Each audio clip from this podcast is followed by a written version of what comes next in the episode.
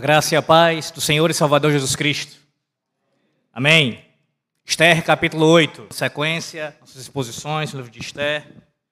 Voltamos hoje a esse livro maravilhoso, que temos aprendido muito do Senhor Deus. Esther, capítulo 8, a partir do versículo 1. Farei a leitura do capítulo todo, e será esse capítulo inteiro, inteiramente exposto nessa manhã, com a graça do nosso Deus. Assim diz o Senhor nosso Deus. Esther 8. Naquele mesmo dia, deu o rei Assuero à rainha Esté a casa de Amã, inimigo dos judeus. E Mordecai veio perante o rei, porque Esther lhe fez saber que era seu parente. Tirou o rei o seu anel, que tinha tomado a Amã, e o deu a Mordecai. E Esther pôs a Mordecai por superintendente da casa de Amã. Falou mais Esther perante o rei, e se lançou aos pés, e com lágrimas lhe implorou que revogasse a maldade de Amã, o Agagita, e a trama que havia empreendido contra os judeus. Estendeu o rei para Esther o cetro de ouro. Então ela se levantou, pôs-se de pé diante do rei e lhe disse: Se bem parecer ao rei, se eu achei favor perante ele, se esta coisa é reta diante do rei, e se nisto lhe agrado, escreva-se que se revoguem os decretos concebidos por Amã, filho de Amedata, o Agagita, os quais ele escreveu para aniquilar os judeus que há em todas as províncias do rei. Pois como poderei ver o mal que sobrevirá ao meu povo? E como poderei ver a destruição da minha parentela? Então, Disse o rei Assuero à rainha Esté e ao judeu Mordecai: Eis que dei a Esther a casa de Amã, e a ele penduraram numa forca, porquanto intentaram matar os judeus. Escrevei, pois, aos judeus como bem vos parecer. Em nome do rei, selai-o com o anel do rei. Porque os decretos feitos em nome do rei e com, com o seu anel se selam, não se podem revogar. Então, foram chamados sem detença os secretários do rei aos 23 dias do mês de Sivan, que é o terceiro mês. E segundo tudo quanto ordenou Mordecai, se escreveu um edito para os judeus, para os sátrapas, para os governadores e para os príncipes das províncias, que se estendem da Índia à Etiópia, 127 províncias a cada uma no seu próprio modo de escrever, e a cada povo na sua própria língua, e também aos judeus segundo o seu próprio modo de escrever e a sua própria língua. Escreveu-se em nome do rei Assuero, e se selou com o anel do rei. As cartas foram enviadas por intermédio de correios montados em ginetes criados na coldelaria do rei. Nelas o rei concedia aos judeus de cada cidade que se reunissem e se dispusessem para defender a sua vida, para destruir, matar e aniquilar de vez toda e qualquer força armada do povo da província que viessem contra eles, crianças e mulheres, e que se saqueassem os seus bens. No mesmo dia, em todas as províncias do rei Assuero, no dia 13 do duodécimo mês, que é o mês de Adar. A carta que determinava a proclamação do edito em todas as províncias foi enviada a todos os povos para que os judeus se preparassem para aquele dia, para se vingarem dos seus inimigos. Os correios, montados em ginetes que se usavam no serviço do rei, saíram incontinente, impelidos pela ordem do rei, e o edito foi publicado na cidadela de Suzã. Então, Mordecai saiu da presença do rei com um veste real azul celeste e branco, como também com grande coroa de ouro e manto de linho fino e púrpura. E a cidade de Suzã exultou e se alegrou. Para os judeus houve felicidade, alegria, regozijo e honra.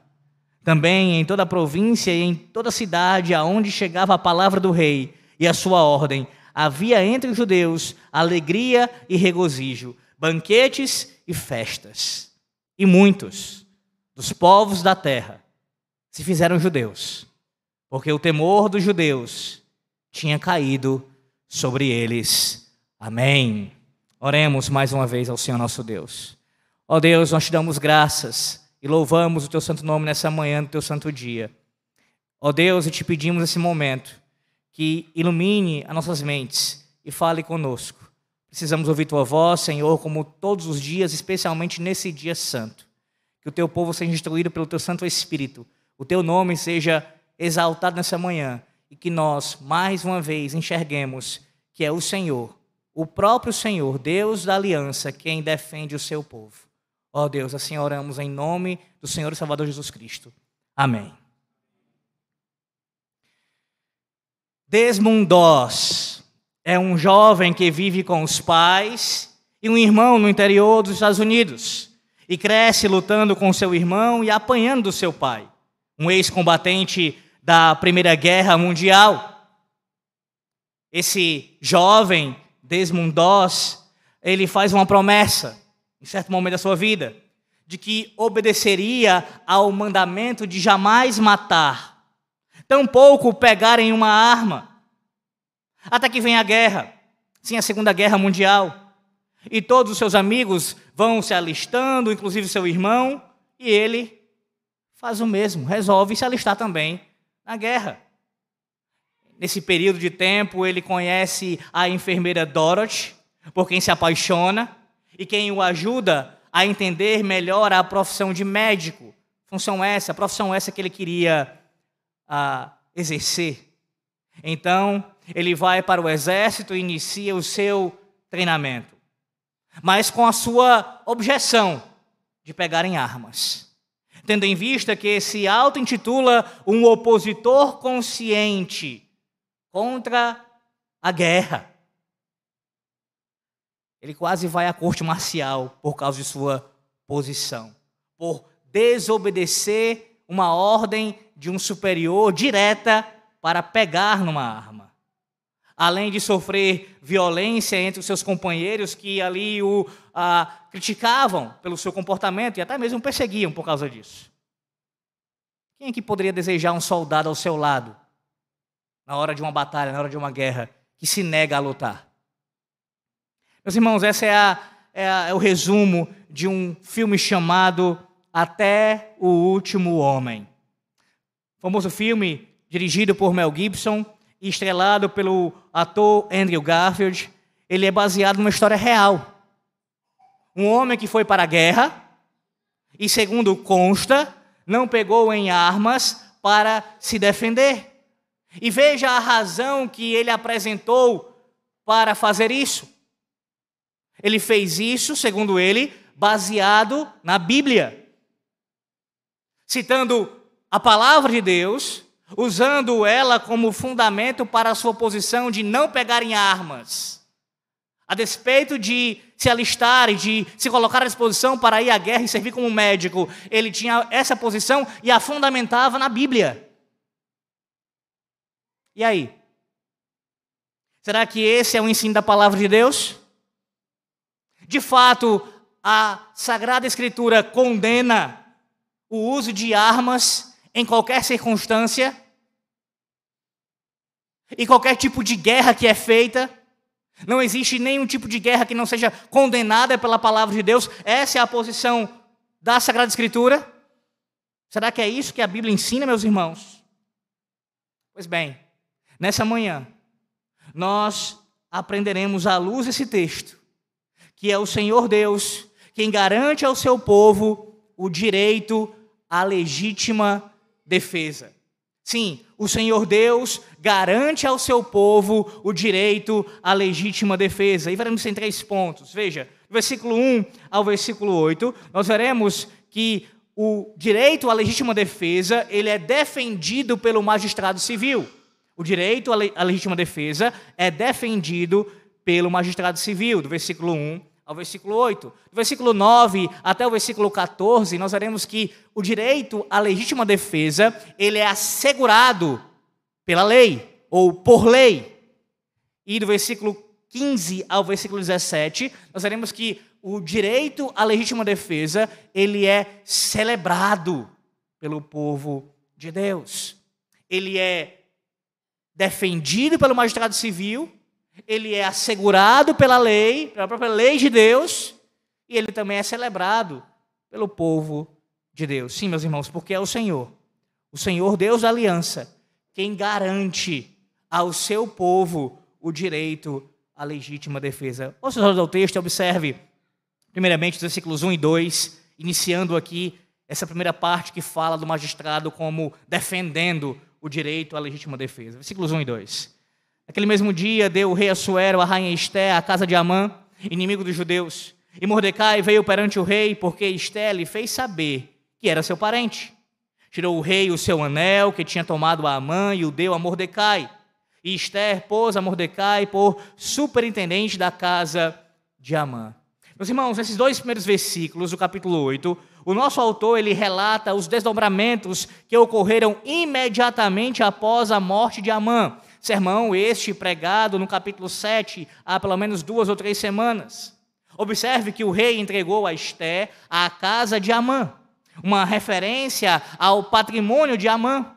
Esse era o costume persa, a saber, o confisco da propriedade de um traidor pela coroa. E lembre-se que nesse caso, estamos falando de uma enorme fortuna. Como vimos no capítulo 3, Amã, em sua proposta a Assuero pela execução dos judeus, prometeu dar ao império mais a metade do que era arrecadado durante o ano inteiro. Ou seja, Amã tinha muitas posses. E tudo isso passa para Esther. Além de Esther, Mordecai também é recompensado.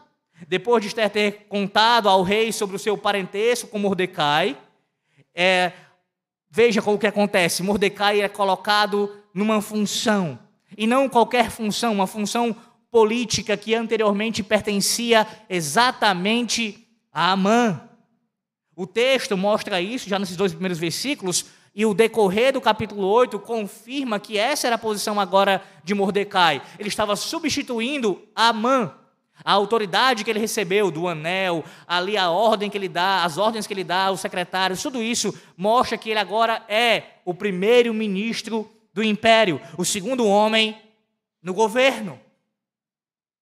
Sim, Esther e Mordecai, nesses dois versículos de abertura do capítulo 8, estão sendo recompensados com dinheiro, com bens materiais e também com uma exaltação de uma função política.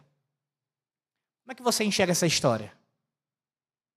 Sim, eu refiro-me refiro ao fato de Esté e Mordecai serem grandemente recompensados. Como é que você enxerga essa história? A tendência de uma boa parte das pessoas que leem esse tipo de narrativa bíblica é interpretá-la como se tudo o que aconteceu na vida de tais personagens obrigatoriamente tivesse que ocorrer em suas vidas particulares.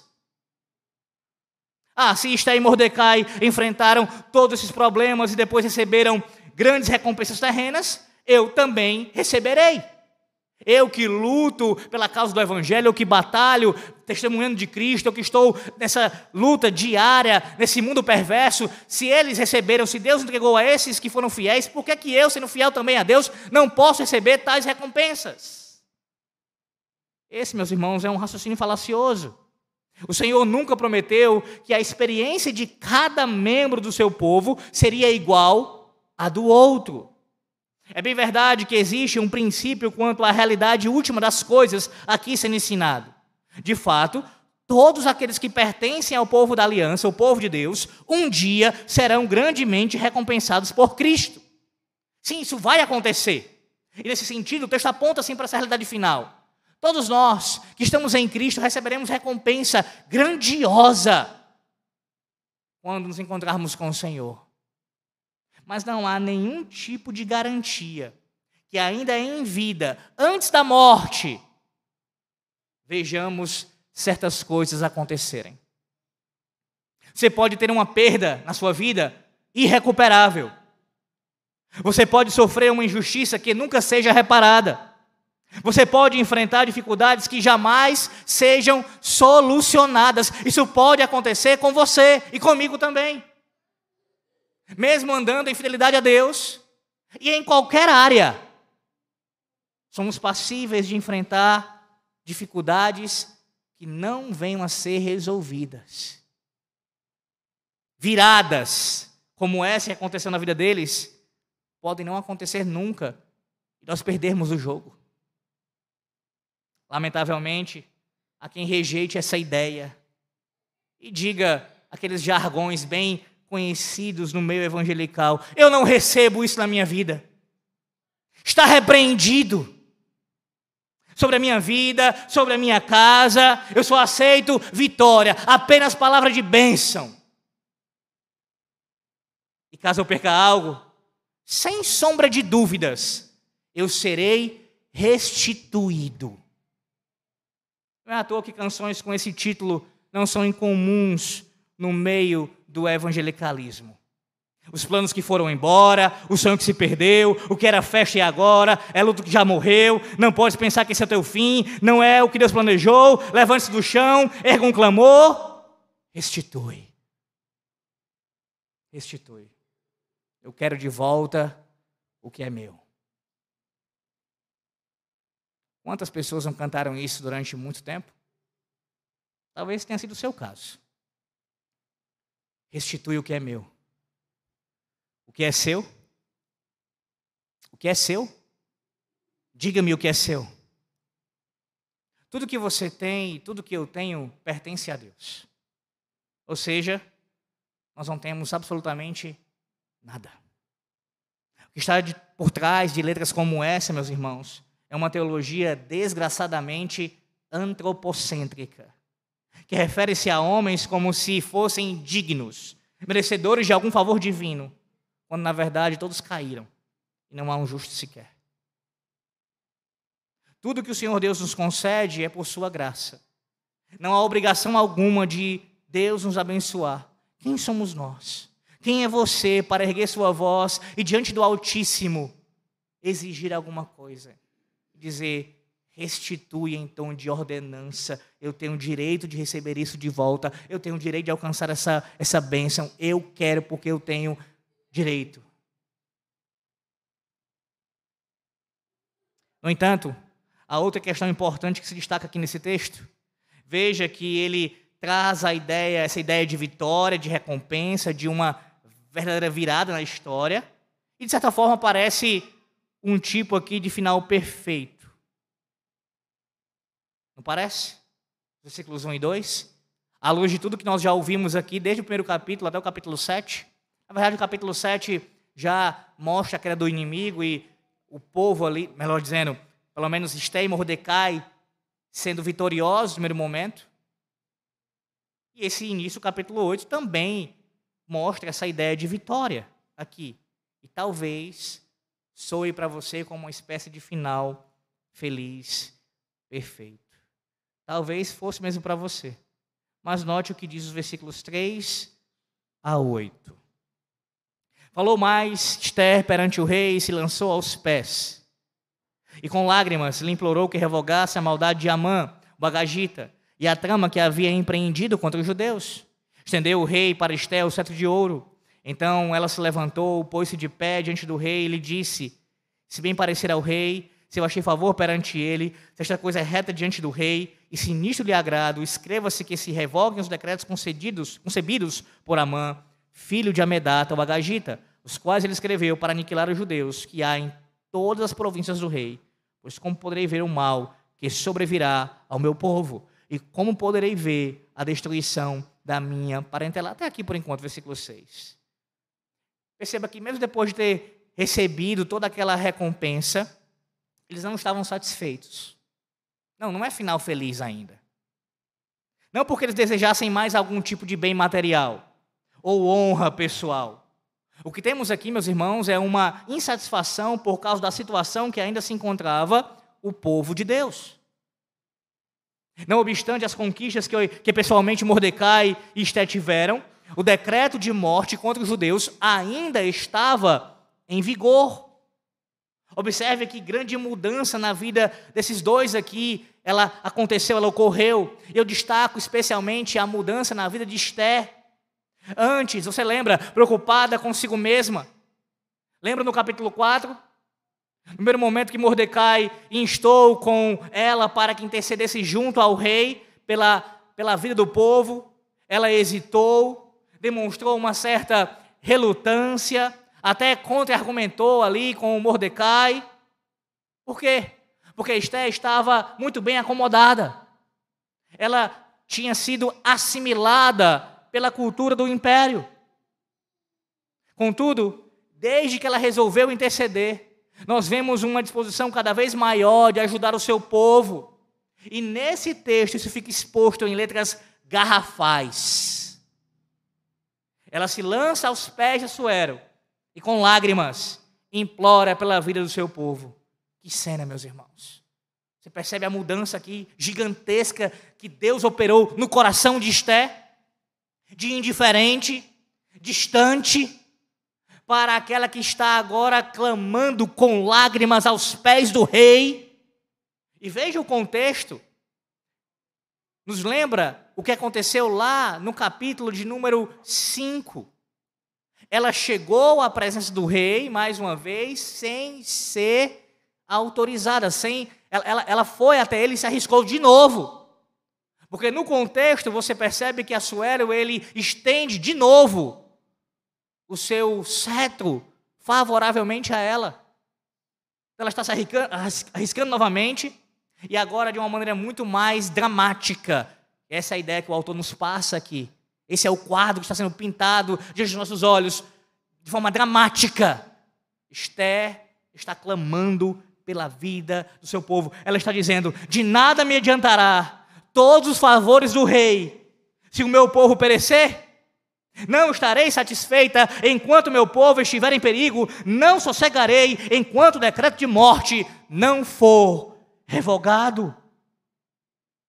Perceba o princípio já ensinado em nossas exposições acerca da identificação. Ele aparece claramente no versículo 6. Pois como poderei ver o mal que sobrevirá ao meu povo? Como poderei ver a destruição da minha parentela? ela se identifica novamente com o seu povo. Se eles sofrerem um mal, se eles forem destruídos, eu também serei atingida. Ela se identifica com eles. Ah, meus irmãos, como nós precisamos aprender com Esther. Seu testemunho nos constrange a buscarmos o bem do nosso próximo, especialmente os da família da fé, independentemente de quão bem estejamos. Nossa situação confortável não deve nos conduzir à letargia. Pelo contrário, se o Senhor nos colocou numa posição mais elevada, como foi o caso de Esté e de Mordecai, aí é que precisamos usar todos os nossos recursos para ajudar aqueles que necessitam. É isso que você tem feito? É isso que você tem feito? Pare para meditar um pouco a respeito disso nessa manhã. Como você tem contribuído para o bem-estar do seu próximo, principalmente os seus irmãos em Cristo. Você acha que não foi uma tentação para Esté e Mordecai todo aquele conforto? Eles poderiam ter parado por ali. A situação está resolvida, a gente já está livre. Esté mais rica, Mordecai agora é super exaltado como, como segunda pessoa do reino. Mas não. Riqueza e poder lhes foram concedidos mas eles não se deixaram levar pela tentação dessas coisas. Graças a Deus, eles não foram, eles não caíram em tentação. E graças, meus irmãos, a Deus, que o nosso Senhor e Salvador Jesus Cristo se importou também conosco.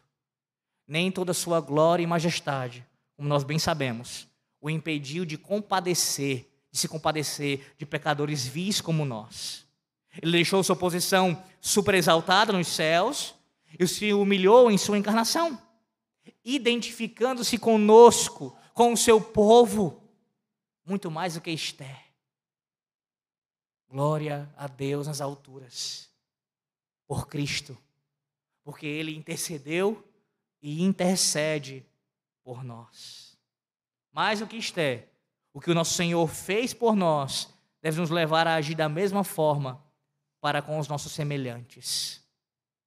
O que Cristo fez por nós, a sua obra, mais ainda do que Esther, do que ela nos dá como exemplo aqui, deve nos conduzir a agirmos semelhantemente, a nos compadecermos daqueles que têm sobre suas cabeças um decreto de morte. E nesse caso, um decreto de morte eterna.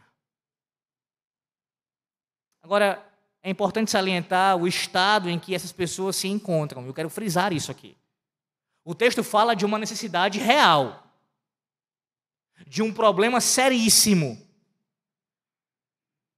Pessoas, todo um povo que estava ali ah, já contado entre aqueles que receberiam uma pena de morte. Estava posto sobre a cabeça deles.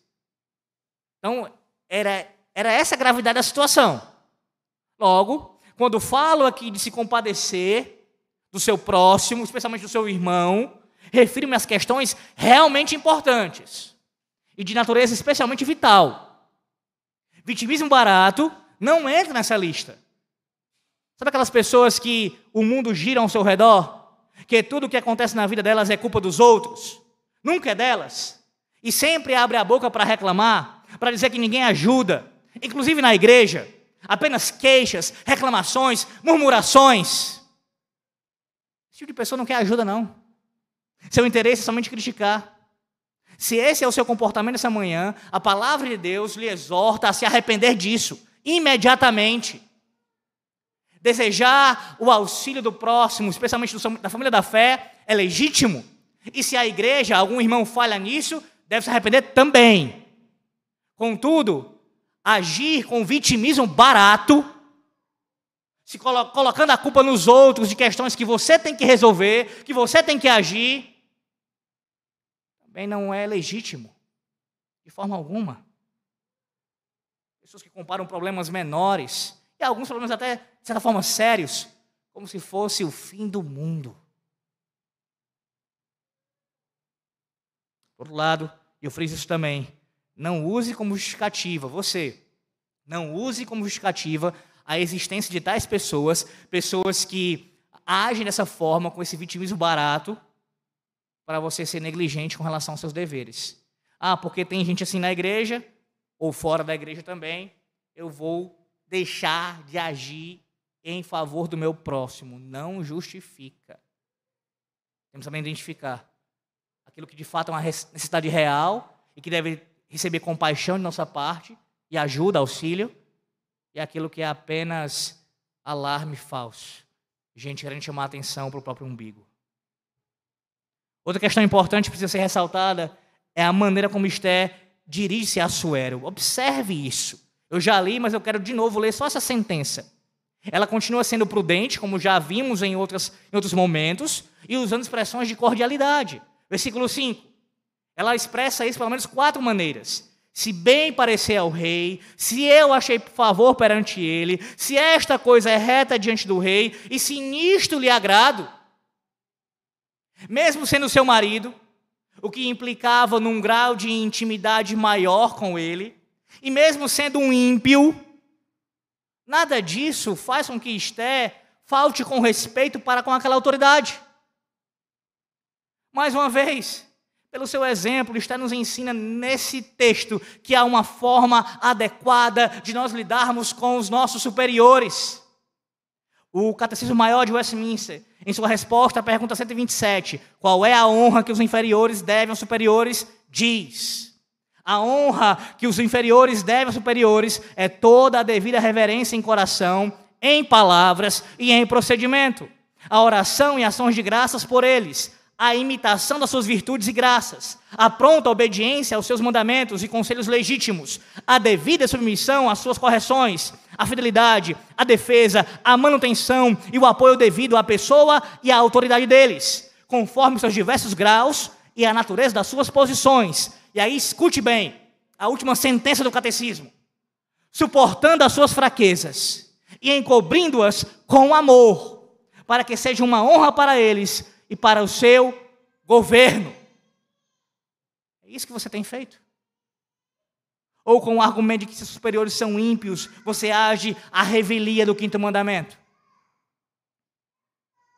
Você precisa ter com Esté em submisso. Aprenda com ela. Porque mesmo falando com um ímpio, um homem que não tinha, não pensava duas vezes na hora de matar alguém, ela tem todo um cuidado para se portar diante da autoridade.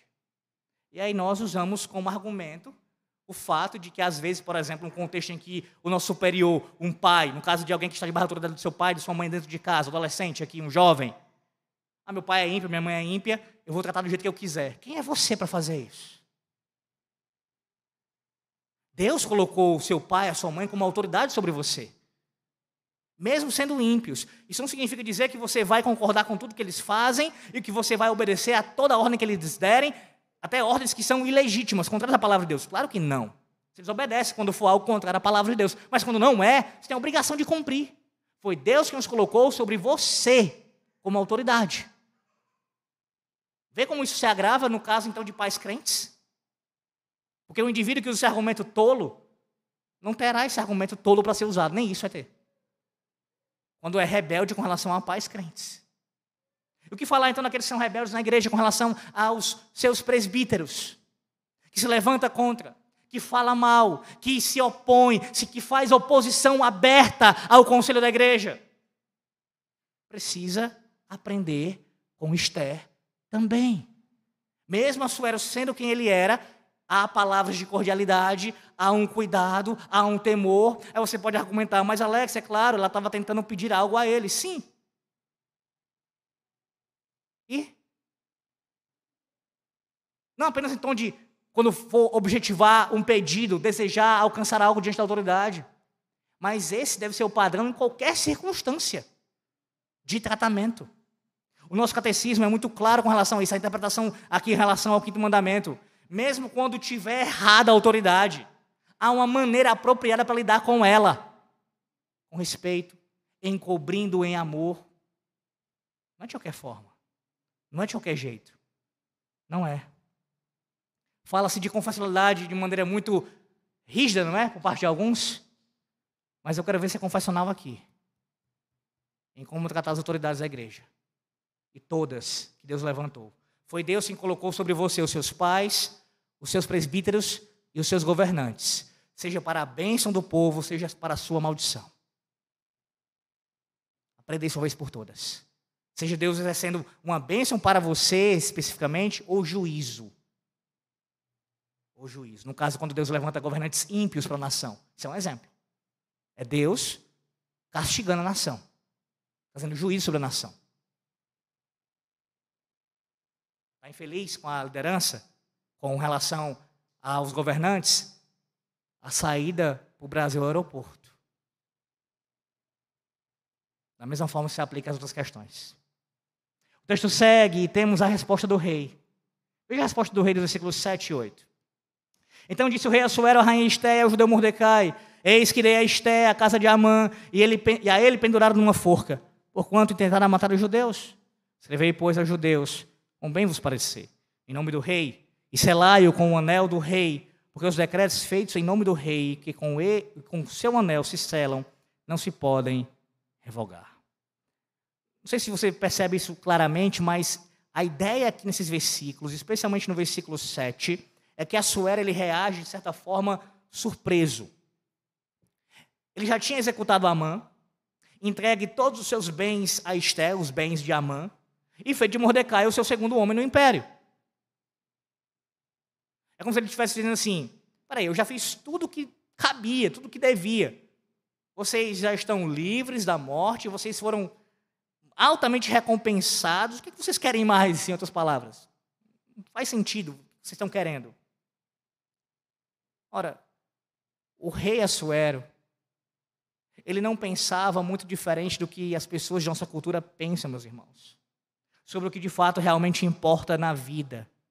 Pessoas que pensam com as categorias individualista e materialista não se importam com os outros, com o próximo. Quem pensa dessa maneira acha estranho ver pessoas se importando com os outros. Você está surpreso. Peraí, tudo que vocês poderiam conseguir, vocês já, já têm. Por que vocês ainda estão querendo mais alguma coisa? Qual é o motivo? Peraí, vocês estão querendo, se preocupando com o povo? Pessoas individualistas e materialistas pensam assim. Novamente, o rei agora se encontra numa situação bastante difícil. Por um lado, ele queria atender a sua rainha. A Suero tem demonstrado isso desde o início, você perceber, nas conversas, nos diálogos com Esther. Ele sempre se demonstra favorável a atendê-la. Ele, de certa forma, gostava dela, nutria algum tipo de sentimento por ela. Por outro lado, ele é o rei da Pérsia. E o rei da Pérsia, como você sabe, ele não pode revogar os seus decretos. Decretos que foram selados com seu anel não podem ser revogados. O que fazer agora para atender? Porque o, o pedido é direto. Revoga o decreto. O que, é que ele faz? O que todo tipo de político sagaz faz. Ele se sai da situação e joga, transfere a responsabilidade para eles. Aqui o anel. Façam com ele o que vocês bem entenderem. Exceto uma coisa: não podem revogar o decreto já estabelecido. Vocês podem fazer qualquer coisa com ele, contanto que não revogue o anterior. Nesse versículo 7 e 8, tem muita coisa para poder se falar, mas eu quero começar mostrando para você aqui essa, essa maneira favorável de Assuero ele responder a Esté. O que eu já citei, mas eu quero trabalhar um pouco mais nisso daqui. Não sei se você se atentou para isso nesse texto e nas, na narrativa até agora, porque há uma importância nesse ato de Assuero, em Assuero ser favorável a Esté frequentemente. Isso mostra o que para nós? A atitude de Assuero ser favorável para Esté frequentemente nos mostra o quão prejudicial foi para Esther esconder a sua identidade. Isso nos leva, meus irmãos, a refletirmos se, de fato, o que ela fez, pensando de maneira pragmática, foi algo que trouxe o benefício que ela tanto queria. Entenda, desde o início, Esther estava tentando esconder a sua identidade. Não dizia quem era, de que povo pertencia. Mas será que se ela tivesse dito lá no começo, lá atrás, que ela era uma judia, dissesse quem era o seu povo, se lá desde o começo ela tivesse sido bem clara em revelar a sua identidade, será com esse comportamento de Assuero que ele não teria barrado os planos de Amã lá no começo? quando ele sugeriu ali acabar com todo o povo judeu? Uma vez que o rei soubesse que ela pertencia aos, ao povo judeu, claro, isso ele também tem que ter perguntado a Amã, quem era o povo que ele queria matar, porque Amã também omite essa informação. Será que o próprio Amã, sabendo da informação de que a rainha era do povo judeu, ela, é, ele não teria, talvez, pensado duas vezes e não ido para cima desse povo? Tudo são especulações. Mas a atitude favorável de Assuero frequentemente para Esté nos faz levantar essa hipótese. Será que se desde o início ela tivesse sido clara em quem ela era e a quem ela pertencia, todo esse mal não poderia ter sido evitado? É exatamente assim que muitas vezes você age. Esconde a sua identidade cristã com medo do que pode acontecer. Deixe de testemunhar o evangelho de Cristo quebra a lei de Deus, seja de maneira a transgredi-la diretamente, ou se omite para com seus deveres, seus mandamentos, por meio daquilo que as pessoas, com medo daquilo que as pessoas pensarão de você. Ah, se eu fizer isso, lá onde eu estudo, lá onde eu trabalho, se eu deixar de fazer isso, vão me criticar, vão falar mal de mim. E aí, com esse medo injustificável, você deixa de se identificar como um cristão. Mas ainda que aconteça. Porque, entenda, não há nenhuma garantia de que você se identificando você vai receber tudo é, muito bom, tudo tranquilo. Pelo contrário, a tendência é pela oposição do mundo se levantar contra nós, quando nós marcamos posição e dizemos, somos cristãos. Estou dizendo aqui, é possível que em alguns casos a nossa identidade cristã não nos prejudique nesse sentido, tá? De algo, pensando de forma pragmática. Pelo contrário, possa trazer benefícios para nós. Eu imagino que se você já tem algum tempo de fé, você tem esse tipo de experiência, passado por isso.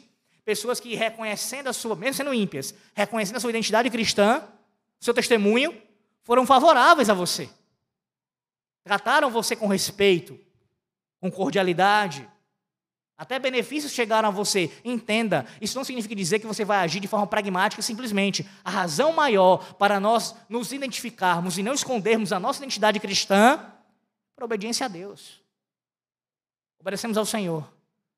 E nós somos identificados com o seu povo, nós fazemos parte do seu povo. E por fidelidade a Deus, temos que ser claro quem nós pertencemos. E por falar em consequências, perceba o quão terrível é a ação de um homem usado por Satanás aqui, que se opõe à igreja de Cristo. Esse homem que se levantou contra a igreja do Senhor na antiga aliança, ele a sua ação foi tão terrível que mesmo depois de ter morrido, ainda tem consequências na sua ação. Como diz um, disse a mim um querido irmão e diácono, a mãe já foi para a forca. Sim, meus irmãos, de fato a mãe já foi para a forca. A mãe estava morto, mas o seu decreto permanecia vivo. Enquanto vivermos nessa terra, antes da volta do Senhor Jesus Cristo, precisaremos lidar com esses homens e com os efeitos das suas perseguições. Há inúmeros desses, como Amã, que mesmo depois de mortos, ainda causam danos à igreja do Senhor. Não podemos subestimar a ação desses agentes do diabo. Mesmo morto, o decreto ainda está vivo. Morto, no caso, Amã. Entretanto, observe como o Senhor não deixou a sua igreja desamparada. Essa primeira parte do texto, versículo 1 versículo 8, nos mostra justamente o cuidado do Senhor. Por que você acha que Mordecai foi colocado naquela posição política? Por qual motivo? Por que substituir exatamente Amã? Ora, a única resposta para isso é a resposta para todo o livro de Esté, para todo o enredo que se desenrola nessa narrativa. A boa mão da providência divina colocou Mordecai lá. Com qual propósito? Para que o direito à legítima defesa fosse defendido pelo então magistrado civil. O magistrado civil anterior que se levantou contra o povo e que ordenou um genocídio cai pela mão de Deus e agora Deus levanta um outro para agir com justiça e conceder àquele povo o direito à legítima defesa. Sim, Deus usa o magistrado civil com este propósito. Foi assim que ele fez através de Mordecai. Mas, em segundo lugar, o direito à legítima defesa, ele é assegurado por lei. Eu quero que você observe os versículos 9 a 14. Eu não farei a leitura toda desse, desse trecho, agora dessa perícope, mas eu irei tecendo comentários em cima ao longo da exposição. Mas observe bem aí, versículos 9 a 14. O, magist... o direito à legítima defesa, ele é assegurado pela lei de Deus. Observe que eles recebem carta branca. Na Pérsia, sim, tinha a proibição do decreto não poder ser revogado. Contudo, não tinha nenhum tipo de proibição contra a promulgação de um novo decreto concorrente. Mordecai elabora um decreto que autoriza os judeus a pegarem em armas para se defenderem. Ou seja, não podia anular o decreto antigo, mas o decreto novo, ele se levanta inclusive na, na linguagem que é usada por Mordecai, é uma linguagem bastante semelhante, igual em alguns trechos ao primeiro decreto, concedendo ao povo o direito à legítima defesa, que eles possam pegar em armas e se defender contra o ataque dos seus inimigos. Então não, não anula, de certa forma, o decreto não anula, mas concede ao povo essa possibilidade. O autor registra a elaboração desse decreto e o seu envio, espelhando com a anterior narrativa. Você deve lembrar lá em Esté capítulo 3, versículo 12 ao 15. Lá nós temos o decreto de Amã sendo narrado. Veja lá, Esté 3, do 12 ao 15. Chamaram, pois, os secretários do rei, veja a semelhança com o capítulo 8, a partir do versículo 9 em diante. Esté 3, 12 agora. Chamaram, pois, os secretários do rei no dia 13 do primeiro mês, e segundo ordenou Amã, tudo escreveu aos sátrapas do rei, aos governadores de todas as províncias e aos príncipes de cada povo, a cada província no seu próprio modo de escrever, e a cada povo na sua própria língua. Em nome do rei Assuero se escreveu, e com o anel do rei se selou. Enviaram, enviaram-se as cartas por intermédio dos correios a todas as províncias do rei, para que se destruíssem, matassem e aniquilassem de vez a todos os judeus, moços e velhos, crianças e mulheres. Em um só dia, no dia 13 do décimo mês, que é o mês de Adá, e que eles saqueassem os bens. E aí o texto segue falando sobre o restante da, desse decreto e o, e, a, e o envio dele pelos correios. Vê a linguagem que Mordecai utiliza no capítulo 8, praticamente igual ao que Amã fez. E teria que chegar o mais rápido possível. Lembre-se, é um império vasto, enorme, muitas províncias, muitos lugares. E num tempo onde não tinha outro meio de transporte, a não ser por meio dos cavalos. O mais rápido possível, para que os judeus pudessem ser alertados. E agora? Como é que a gente lida com essa questão aqui? Antes de a gente tratar exatamente o, o, o suposto problema, quero só observar pelo menos algumas características desse decreto. Primeiro, atente-se para o fato de que a tentativa inicial deles foi de revogar o decreto anterior. Não houve uma tentativa logo de cara de ir para o combate. Primeiro, estrategicamente e de forma mesmo dramática, há uma tentativa por parte daqueles dois servos de Deus, Esté e Mordecai, para revogarem o antigo decreto. Uma vez que o rei se nega a revogar, dizendo, alegando que não se pode revogar os decretos da Pérsia, logo a guerra se torna inevitável. Inevitável. Não tinha outro caminho. Em segundo lugar, observa a expressão no versículo 12. Num mesmo dia. Num mesmo dia. Trata-se aqui, meus irmãos, de uma delimitação de tempo para que a matança não ocorresse de maneira indefinida. Não era, vamos começar a matar nesse dia e vamos embora. Vamos matando até a gente cansar. Não. No mesmo dia, naquele dia, de forma delimitada, deveria ocorrer a legítima defesa. Em terceiro lugar, a natureza desse decreto é claramente de legítima defesa, principalmente de legítima defesa, deixa eu me colocar assim. O decreto não autorizava o povo judeu partir para cima, mas se organizarem caso alguém se levantasse contra eles. Se ainda permanecesse o interesse por parte daqueles que, ah, do, do restante do povo, de se levantar contra eles, de matá-los, eles tinham autorização real para se posicionarem e se defenderem contra os seus adversários.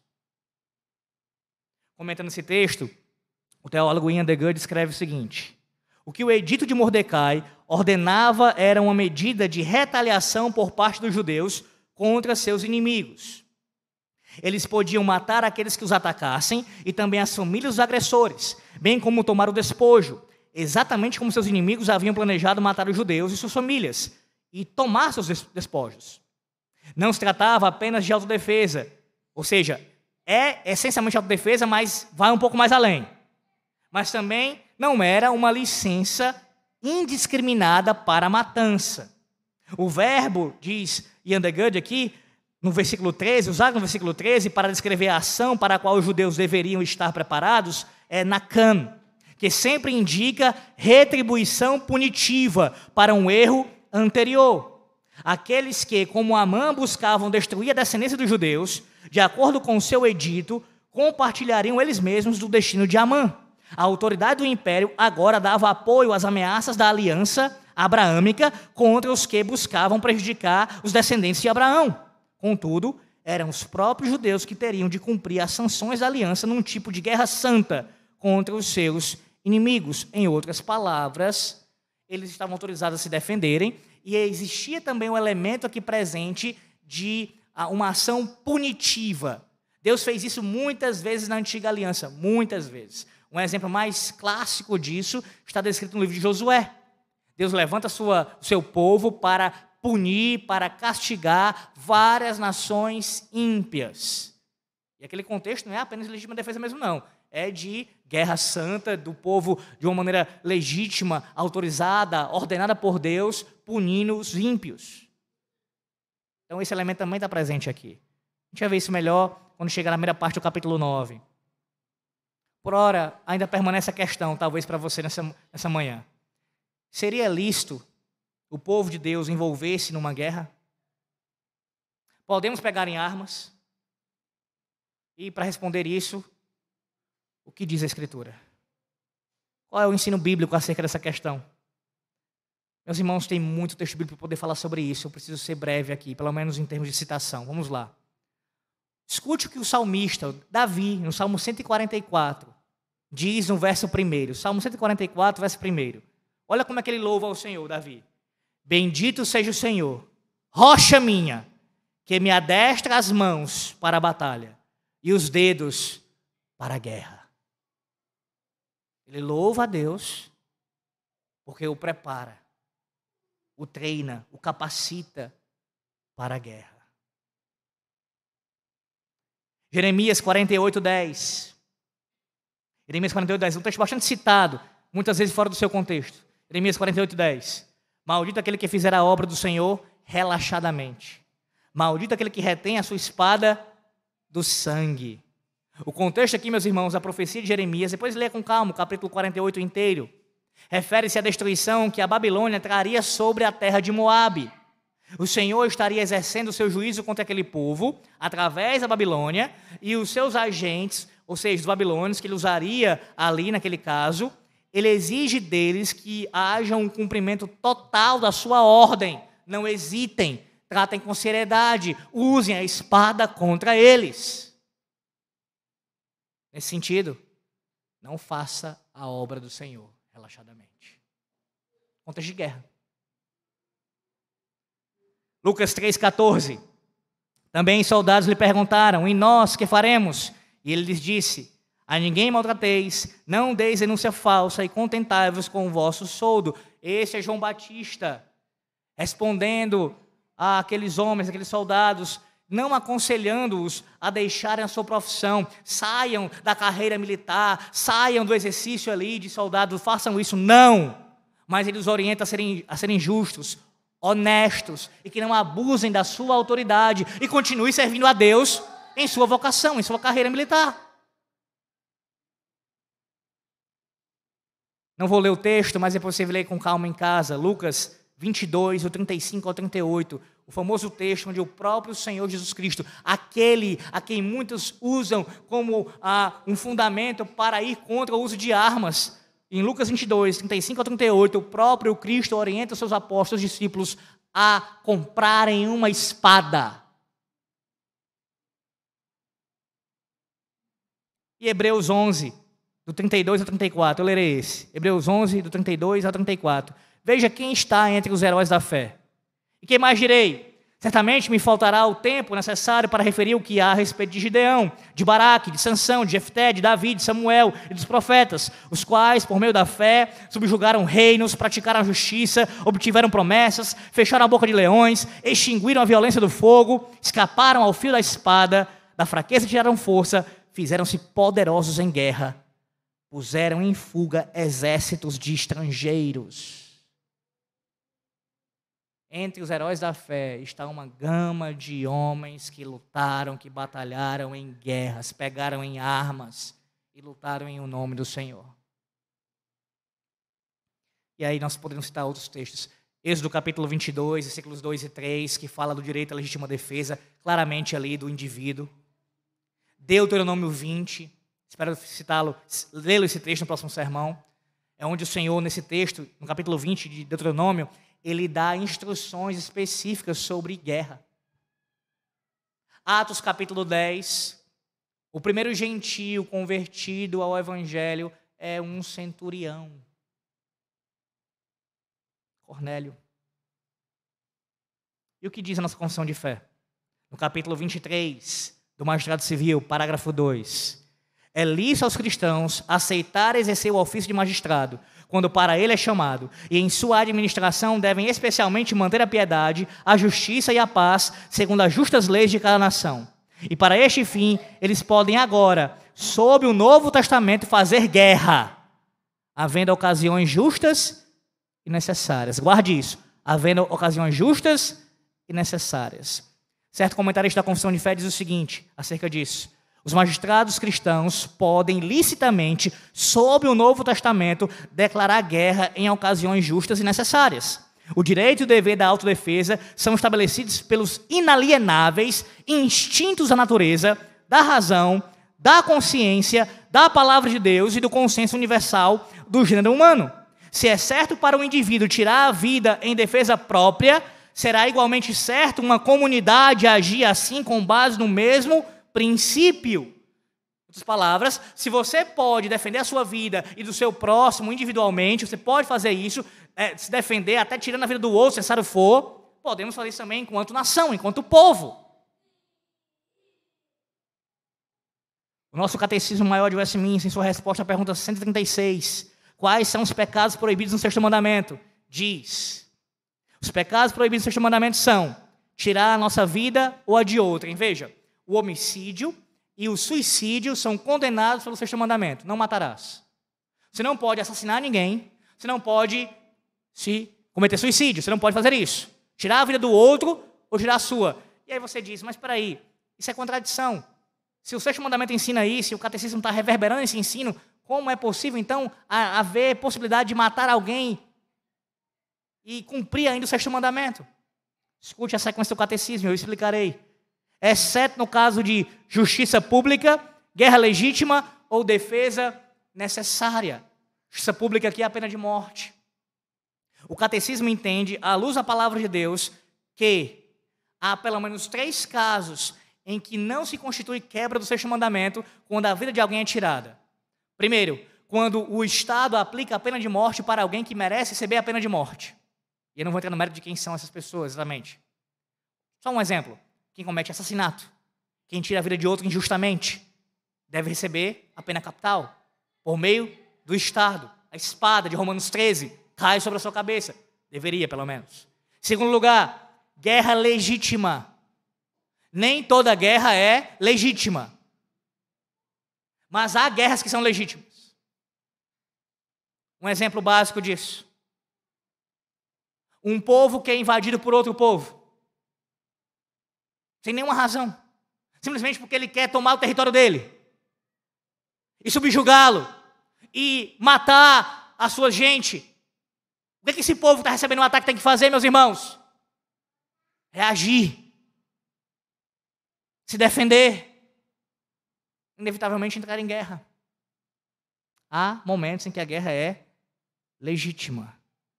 Ou também a defesa necessária, nesse caso, a defesa pessoal, a legítima defesa do próprio indivíduo. Ou você vai ficar parado esperando alguém fazer alguma coisa com seu filho ou com sua esposa, se você tiver a oportunidade de acabar com ele.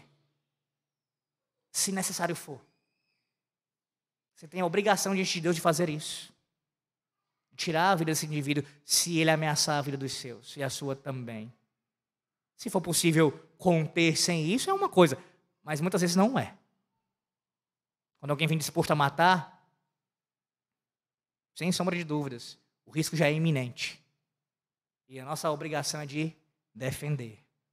Não é quebra do sexto mandamento, guerra legítima ou também de, a legítima defesa, a defesa pessoal, meus irmãos, em si. Quebrar o sexto mandamento envolve assassinato, uma morte injusta. Lamentavelmente, nossos dias não são poucos os professos cristãos que defendem uma posição chamada pacifista. É isso que você pensa nessa manhã?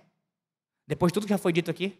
De como a Bíblia fala de guerra, de como Deus é tratado como o Senhor dos exércitos. Você imagina quando a Bíblia fala sobre isso? que o Senhor se levanta contra seus inimigos e vai punir, tem punido e vai punir ainda de forma grandiosamente no final de todas as coisas. Que Cristo vem montado num cavalo branco com sua espada. Você pensa sobre isso. Senão em guerra, em ação do Senhor, em punir justamente o mal. Entenda de uma vez por todas que não há como, à luz da palavra de Deus, ser um pacifista. Essa posição é indefensável, à luz da Bíblia. E não confunda ser pacifista com ser pacificador. O nosso Senhor Jesus Cristo ensinou em Mateus 5,9 que nós devemos ser pacificadores. Mas nós não podemos promover a paz às custas de tolerar a injustiça.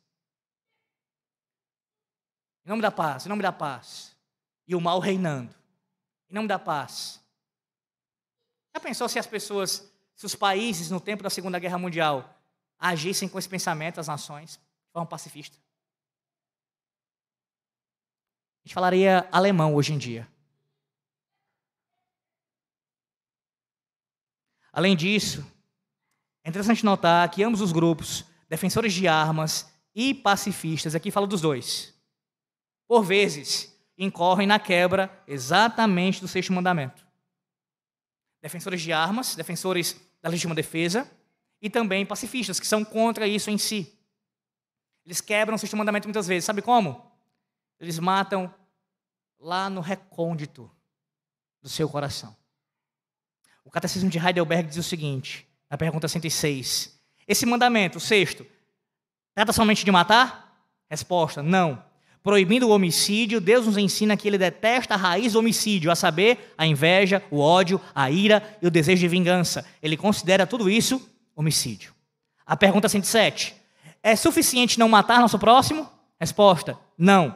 Porque Deus, condenando a inveja, o ódio e a ira, manda que amemos nosso próximo como a nós mesmos e mostremos paciência, paz, mansidão, misericórdia e gentileza para com ele. Pacifistas, além de estarem errados em sua defesa do não uso de armas, são hipócritas em chamar de homicida quem não tem a sua posição, enquanto ao mesmo tempo são assassinos sanguinários em seus corações. Quantos pacifistas que falam que não se pode pegar em armas, que é pecado, que não pode haver guerra em nenhuma circunstância, não pode se alistar, não pode, sempre vai ser pecado? Quantos pacifistas são assassinos em seus corações? Defensores da legítima defesa, por outro lado, aqueles que defendem o uso de armas, a despeito de estarem certos em sua posição, de fato estão certos, falam de boca cheia a favor dessas coisas, não porque anseiam a justiça de Cristo ser exercida, mas porque os corações estão cheios de ódio contra o próximo. Esse é você nessa manhã? Defensor de algo bíblico, legítimo, a guerra em casos que ela precisa acontecer de fato, defensor da legítima defesa, tudo isso bíblico. Você é alguém assim que defende algo bíblico, mas com a motivação errada? Pecaminosa? A palavra de Deus lhe convoca nessa manhã a sondar seu coração, mais uma vez, e se arrepender desse pecado, dessa situação, se essa é a sua situação. Porque sim, podemos estar defendendo algo legítimo, bíblico, mas com a motivação pecaminosa. Falamos de juízo contra os ímpios, que é legítimo, mas com o coração cheio de ira. Não por causa da justiça de Cristo, mas porque odiamos o próximo. Antes de passarmos ao último ponto, meus irmãos, quero deixar claro que a legítima defesa é um direito assegurado pela lei de Deus. Antes de qualquer lei humana. Em nosso contexto, você observa do capítulo, capítulo 8 como um todo, você observa que há uma autorização do rei sendo dada. Ele assina um decreto, assegura que os judeus se defendessem, Mordecai publica isso. E como é bom nós vermos isso acontecer, como é bom nós vermos o Machado Civil agindo em favor do povo da aliança. É maravilhoso. Quando as leis dos homens são, estão em conformidade com a lei maior, a lei régia, a lei de Deus. Isso é maravilhoso. Contudo, nós não precisamos disso para defender a nós e a nossa família. A própria palavra de Deus, a nossa regra de fé e prática, nos garante já esse direito. Significa isso? Que mesmo que os nossos governantes, nossos governantes, o nosso presidente se oponha a esse direito legítimo e promulgue decretos contrários, a palavra de Deus já nos dá esse direito. Você não precisa esperar por um decreto assinado pelo presidente da República para defender a sua vida, a do seu próximo e a da sua nação, se necessário for. Claro, as consequências virão. Mas o que fazer? Obedecer ao Senhor. Mais do que um direito, é uma ordem. É uma ordem de Deus. Uma ordem. Terceiro e último lugar. O direito à legítima defesa é celebrado pelo povo de Deus. A partir do versículo 15. Então Mordecai saiu da presença do rei com veste real azul celeste e branco, como também com grande coroa de ouro e manto de linho fino e púrpura. E a cidade de Suzã exultou e se alegrou. Para os judeus houve felicidade, alegria, regozijo e honra. Também em toda a província e em toda a cidade onde chegava a palavra do rei e a sua ordem, havia entre os judeus alegria e regozijo, banquetes e festas, e muitos dos povos da terra se fizeram judeus, porque o temor dos judeus tinha caído sobre eles. Algumas questões aqui a serem observadas. Primeiro, veja o contraste das vestes de Mordecai. No versículo 4, você lembra? Ou, oh, perdão, no capítulo 4, pano de saco e cinzas, se humilhando, e agora, vestes reais. Segundo, o contraste da situação do povo. Em Esther capítulo 4, luto, jejum, choro e lamentação. Luto, jejum, choro e lamentação. Quatro. E agora, felicidade, alegria, regozijo e honra. Como Deus mudou o quadro. Como Deus reverteu a história, meus irmãos. Terceiro, observe que eles estão celebrando aqui, o povo está se alegrando e celebrando, celebrando mesmo. Há uma, uma felicidade sendo expressada através de festas, através de banquetes aqui. Então você se pergunte, mas como é que eles podem festejar se ainda nem foram livres? O decreto pairava sobre eles, o de morte. Muita gente poderia ainda morrer. Por que celebrar? Qual é a razão? Ora, temos aqui o princípio ensinado na palavra de Deus muitas vezes e que nós venciamos já e ainda não já havia motivo para celebrar assim. Com o decreto de Mordecai ali, eles já poderiam contemplar o livramento, a certeza de que alcançariam vitória. O cuidado providencial de Deus, paternal do Senhor sobre a sua vida, já era uma demonstração disso. Eles, por isso eles, eles poderiam celebrar. Estamos já alegres, porque contemplamos a nossa vitória lá na frente. Não é exatamente isso que nós fazemos todos os dias, especialmente no dia do Senhor? Ou nós já fomos livres do pecado completamente, no sentido último, no sentido de não mais pecarmos? Não. Nós lutamos contra o pecado diariamente. Estamos nessa batalha frequente. E aguardamos com grande expectativa, mas já celebrando, já se alegrando, sabendo que o Senhor trará a vitória final quando chegar aquele grande dia. Em quarto lugar, além disso, perceba o alcance desse decreto. Muitos se fizeram judeus. É verdade que alguns por medo, talvez a maioria, questão de conveniência. Ah, os judeus agora estão com alguém lá no poder, além da rainha tem o Mordecai, então vamos ficar do lado dos judeus. Isso é inevitável acontecer. Falsas conversões. Todavia, creio que o que o texto está nos mostrando aqui, meus irmãos, é um dos cumprimentos da promessa abraâmica também. Além do Senhor Deus cuidar do seu povo, proteger o seu povo, ele também faz o seu povo avançar. Em que sentido? As famílias da terra. Na antiga aliança já começa a experimentar isso de uma maneira é, palotina, ainda alguns vislumbres esporádicos, mas creio eu também que alguns aqui podem sim ter sido convertidos verdadeiramente por temor ao Deus verdadeiro. Que grande reversão o Senhor Deus causou. Pare para pensar um pouco. Esté que estava se escondendo lá atrás, com medo que poderia causar a ela, do que as pessoas, do que o império poderia, como reagiria a ela. Agora, o seu testemunho a sua identificação com o povo da aliança. Toda essa ação providencial de Deus está conduzindo as pessoas virem para o seu lado, para o seu povo. Ainda que alguns, infelizmente, venham de maneira hipócrita. Mas há sim aqui também a ação do Senhor.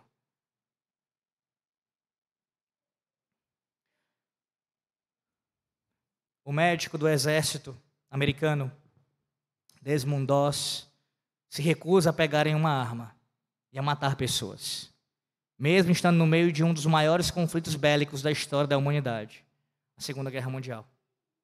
Assim, durante a famosa batalha de Okinawa, ele trabalha na ala médica e salva mais de 75 homens. A postura ganha repercussão e lhe rende uma medalha de honra do Congresso, tornando-se o primeiro opositor consciente da história norte-americana. Depois, quando você puder, amanhã pesquise a esse respeito, se você se interessar. Mas sabe o que é mais irônico nessa história? É que para ele conseguir desempenhar o seu papel como médico e sair de lá vivo, muitos tiveram que fazer o que ele não fez. É engraçado, né? Foi para a guerra, não pegou, em, não pegou em armas, segundo consta, mas para poder sair vivo de lá e proteger os soldados, ajudar os feridos, certamente outros usaram armas e defenderam a vida dele. Agora que a gente poderia esperar de um adventista? Não interpretaria a palavra de Deus corretamente. É claro. É que um filho do diabo, que pertence a uma seita, pode entender a palavra de Deus, a não ser que Deus o ilumine? Sim, ele era adventista. Mas quantas pessoas não erram igualmente?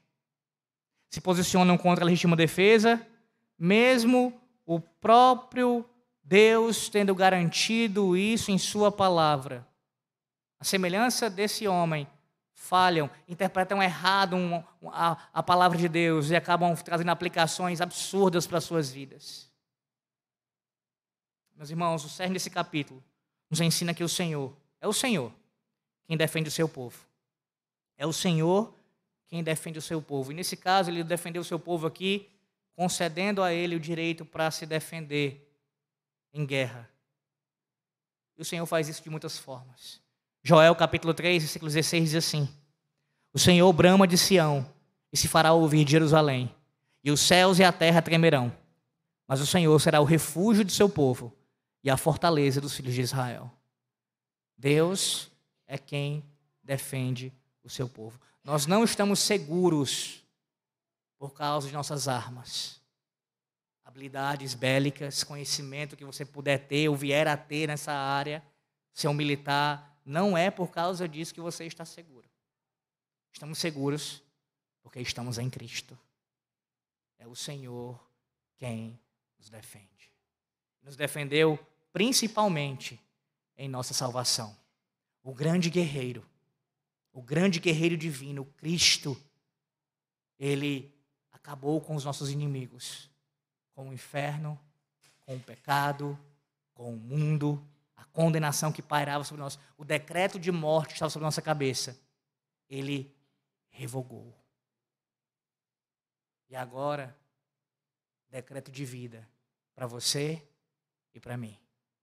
Para todos aqueles que estão seguros em Cristo aquele que defende e protege o seu povo. Que Deus os abençoe nessa manhã. Em o nome do Senhor Jesus Cristo. Amém. Oremos. Senhor nosso Deus, nós te louvamos por tua palavra. E te pedimos, ó Deus, que aplique as nossas vidas, as nossas famílias. Nos ajude, ó Deus, a conduzir nossa casa, nossos filhos. E que nós, ó Deus, testemunhemos, venhamos a testemunhar da tua palavra fielmente, de boca e também com a vida, Senhor que confiemos não em nossos, nossas armas, em nossos braços, nossa força, mas no Senhor. É o braço do Senhor quem nos protege, tanto espiritual como fisicamente. É em Ti, ó Deus, que há refúgio, não em outro. É no Senhor. E que o entendimento correto, ó Deus, da Tua palavra quanto a esse assunto também, que envolve o Teu mandamento santo, Teu sexto mandamento, tenha sido compreendido pela Tua igreja. Oramos assim, Senhor Deus, com perdão dos nossos pecados. Em nome do Senhor Jesus Cristo. Amém.